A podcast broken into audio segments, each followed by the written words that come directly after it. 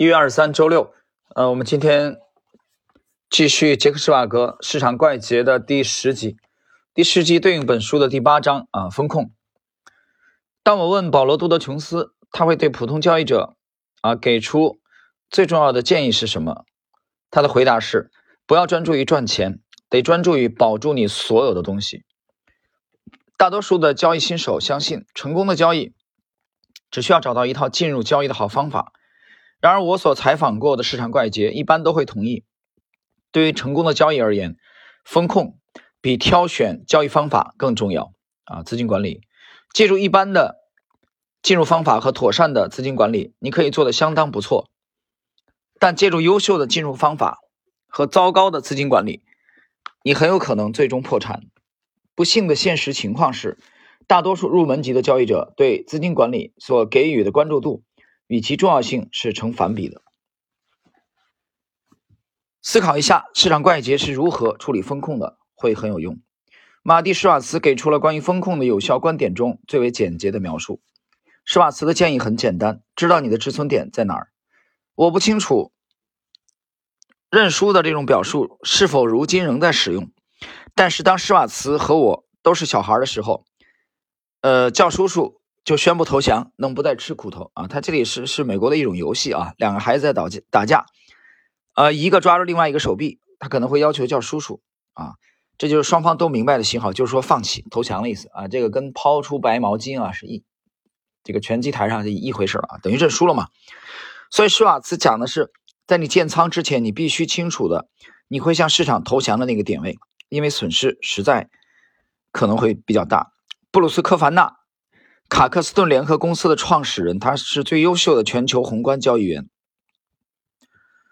这个人停顿一下，这个人在杰克·施瓦格的市场怪杰系列当中有过对他的重头的采访。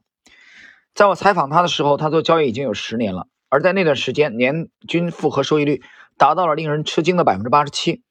虽然不可能一直保持在这种盈利水平，但他在之后的几十年里继续业绩惊人，直到其2011年退休。在一次早期的交易经历中，一次鲁莽的冒险举动导致他在一天内就使积攒起来的利润损失了一半，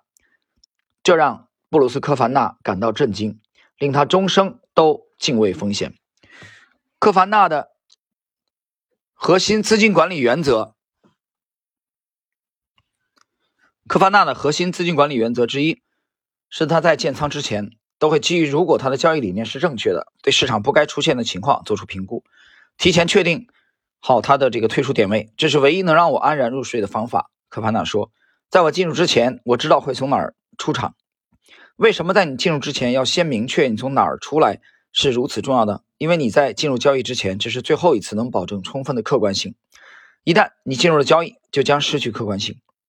而为出现损失的头寸找种种理由借口，将更容易造成你交易上的这个耽搁。通过在进场交易之前先做出止损的决定，科凡纳确保了自己具有纪律性的风控策略，并且在资金管理过程中避免感情用事。在我看来，科凡纳关于在进入交易之前先明确从哪儿出局的原则正中我的一次交易的核心要点。我认为那次交易让我从一个一败涂地的交易员变为一名无往不胜的交易者的转折点。颇为讽刺的是，我认为是我最佳交易之一的那次交易是失败的。当时我几次尝试进行提前交易，每一次在开始的时候都是投入少量资金，接着输了个干净。然后在我做出下一次尝试之前，先等待一会儿。具有举足轻重作用的关键交易中就涉及德国马克。在欧元发行之前，马克是主要的欧洲货币。德国马克处于一个已经存在了很长时间的区间之内，而该区间是在一段漫长的下跌之后形成的。基于我的分析，我相信德国马克正在构筑一个重要的底部，我在该价格区间内做多，预期最终会向上突破。同时我在该价格区间下沿的下方设定了一个始终有效的卖出止损位。我的想法是，如果我是对的，那么市场不该创出新低。几天之后，市场开始下跌，我以很小的损失完成了平仓。重要的是，在我平仓之后，市场加速大幅下跌，而在此之前，这种交易会让我输得一干二净。但是这次我只遭受了很少的损失。如果让我给出我所认为的最重要的交易建议，并且只能用一句话来概括，我的回答将引用布鲁斯科潘纳的格言，在你入场之前就得知道你从哪里出局。那么保护性的止损或者提前确定好点位以限制损失，这些施瓦茨和科潘纳会采用的策略是风控管理最有效的工具之一。然而许多交易者在设定止损位时会使用很死板的方法，以至于止损位实际上会让事情变得更糟。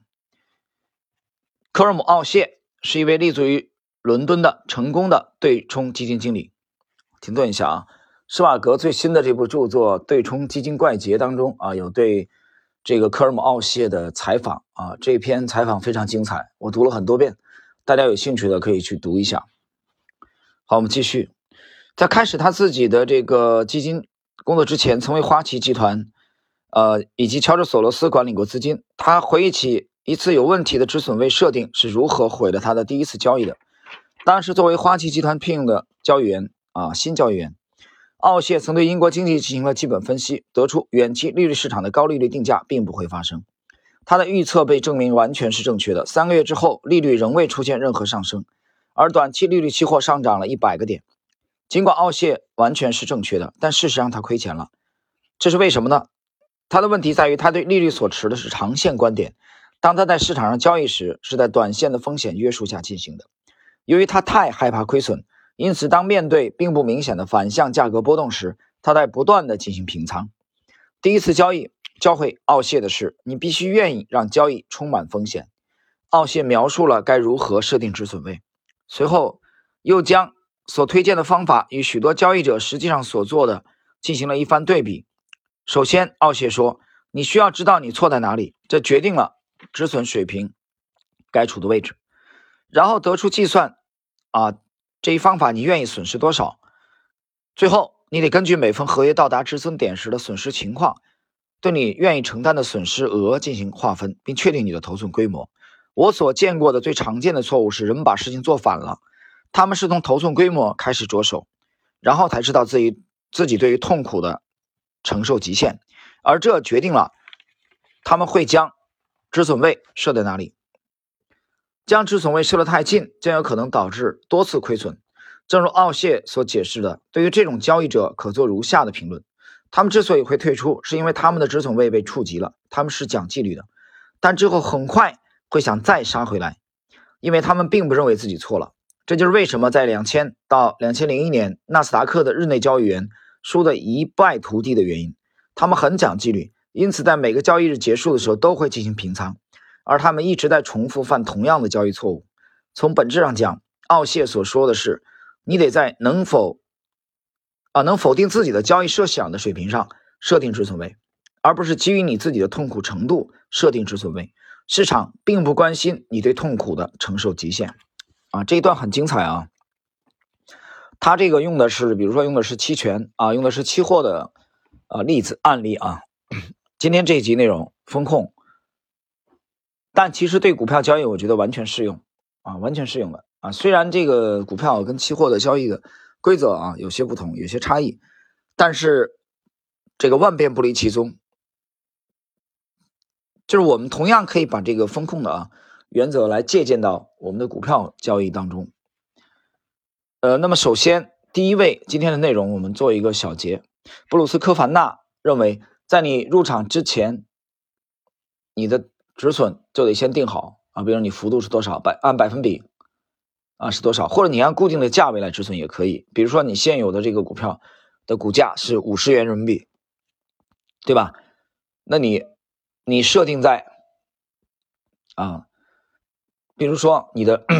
说你的这个止损位设定在44元啊43元啊，或者说是45元。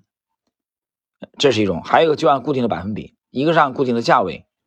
这是你在入场之前就要考虑清楚的。不要说我先买了再说看它的走势来定止损位，不是这样的。这第一点。第二个呢，科尔姆·奥谢的这个经验认为，就是你的止损要有一定的幅度。举个例子啊，你比如你把你的止损每次只定在 2%， 这个就比较麻烦啊，就比较麻烦，就很容易出现在你入场之后频繁止损的情况。就如果你这个入场点没有形成快速的突破的话，它在这个区间做一个震荡，那么你这个 2% 会被频繁的使用，这也很夸张的。你想一下，对吧？一次 2%， 两次 2%， 三次 2%， 触及止损位你就要止损啊，再往上你再买回来啊，这也是很痛苦的。所以我觉得第二节科尔姆奥谢的这个经验同样值得我们借鉴。他讲的是你的这个止损位啊要有一定的幅度，对吧？但有人又走到另外一个极端，他说那我设 15%， 我说那你有点傻。有一定的幅度，但是呢又不能太小这个幅度。所以这是今天这一集当中的两个内容啊，一个是科凡纳的建议，另外一个是科尔姆奥谢，我觉得都很值得我们借鉴。好了，那么时间关系呢，我们将用2集的篇幅，就是这个系列的第10和第11来进行第8章这个风险风控的这个内容的学习。我们今天的第10集的内容就到这里。